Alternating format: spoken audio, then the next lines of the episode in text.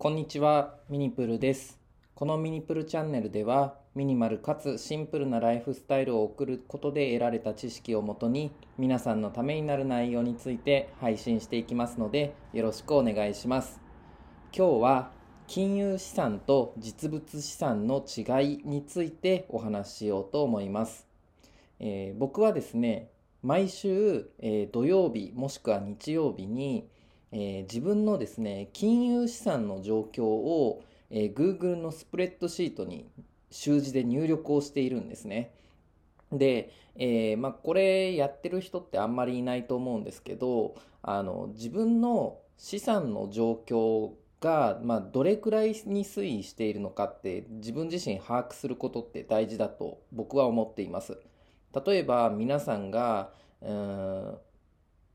なんだろうな去年1年間で、えーどのくらい、えー金融資産が増えたのかとかって言ってすぐ答えられる方とかってどれくらいいますでしょうか。で自分の資産状況がですねどれくらい増えていくかっていうの増えているのかっていうことが分かれば、まあ、あの自分の支出の割合を例えばもっと削った方がいいんじゃないかとか、えーちょっと資産が増えたからその分投資に回してみようかなっていう別の発想がどんどん生まれてくると思うんですね。なのでこの、えー自分自身の資産状況の把握っていうのは結構大事かなと僕は思っています。でそもそもですねここでその金融資産とか資産とかってお話ししたと思うんですけど資産にはですね大きく2つあります。金融資産と実物資産というものです。今日はこの2つの違いについて簡単にお話ししようと思います。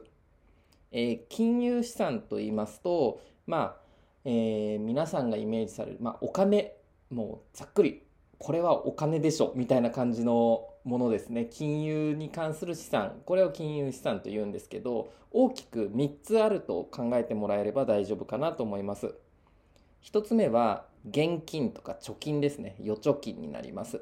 自分が財布の中にいくら持ってるのかとか銀行口座の中にいくら入っているのかっていう、まあ、現金がどのくらいあるかっていうのが一つですね。二つ目が株式ですね。株式投資をされている方は株式にいくら投資しているのかとかあとは株式だけではなく債券とか投資信託もこれに含めていいです。なので積立 NISA 年間どれくらいやってるまあもちろん積立 NISA じゃなくて普通の NISA でもいいんですけどあとは iDeCo にどれくらい投資しているかっていうのがこの2番に当てはまります。3番が、え3つ目がですね商品券ですね。まあこれはあんまり持ってる人そんなたくさん持ってるっていう方はあまりいないのかなと思うんですけど、まあ、あの日本株の配当金でもらえるようなクオカードですとかあとは図書カードですね。こういったあとはなんかなんだ商品券普通の商品券ですね。こういった類も金融資産に当てはまります。これら3つがまあどのくらいあるのかっていうのを自分の中で把握しておくっていうことが大事かなと思っております。一方で実物資産とは何ぞやと思う方いると思うんですけど、まあ、文字通りもう実際のものになってる資産ですね。お金ではない。見た目がお金じゃないと言いますか実際のものとなっている資産のことを実物資産と言います。これも大きく3つ挙げられまして1つ目が不動産ですね。例えば土地を持ってるとかマンション持ってるとかそういう方ですね。こういう方不動産を持ってるのはこの不動産というのは実物資産に当てはまります。2つ目が、え貴金属ですね。金とかダイヤモンドとかものすごい高いイメージされる高級な、まあ、金属ですね。これらを持っている人は、えーまあ、実物資産を持っていると言ってもいいと思います。最後3つ目がコレクションですね、えー前澤さんとかが持ってるような絵とか骨董品とかそういう、まあ、イメージ的にすごいお金持ちの人が趣味で持ってるような持ち物みたいな感じですね。コレクション。こういったものも実際のものなので実物資産に当てはまります。以上まとめますと金融資産は、え1つ目が現金とか預貯金ですね2つ目が株式、まあ、これは債券とか投資信託も含みます3つ目は商品券ですねクオカードとか図書カードのことですこれら3つが金融資産ざっくりですね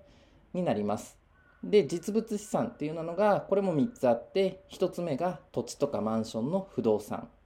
2つ目が金とかダイヤモンドの貴金属。3つ目が骨董品とか絵画のコレクションになります。これら3つが実物資産になります。まあ、こういったあの大きく違い、資産の違いっていうのは2つあるんですけど、まあ、多くの方がですね、金融資産の方が多いと思いますね。金融資産の割合の方が多いと思います。なので、えー、まあ週に1回でも月に1回でもいいんですけど、あのまあ、自分がですね自分の資産どれくらいあるのかなって考えた時に自分の持ってる金融資産がどのくらいなのかっていうのをですね銀行口座開いたり証券口座開いたりしながら、まあ、資産の状況がいくらぐらいなのかなっていう把握をですね、えー、たまにはしてみてはいかがでしょうかというお話でした。で今日はですねあの過去放送の紹介も、えー、簡単にしようと思います。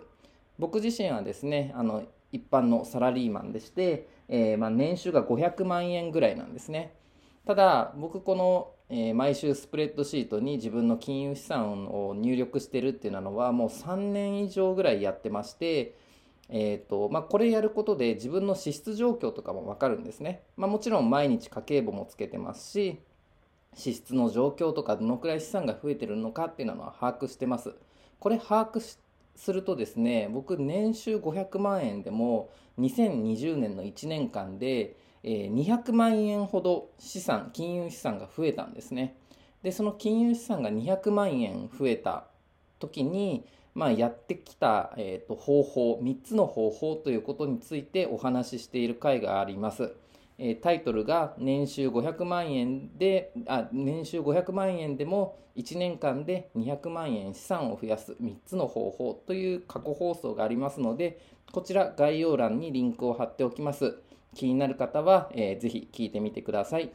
皆さんの何かの参考になれば幸いです。それではまた。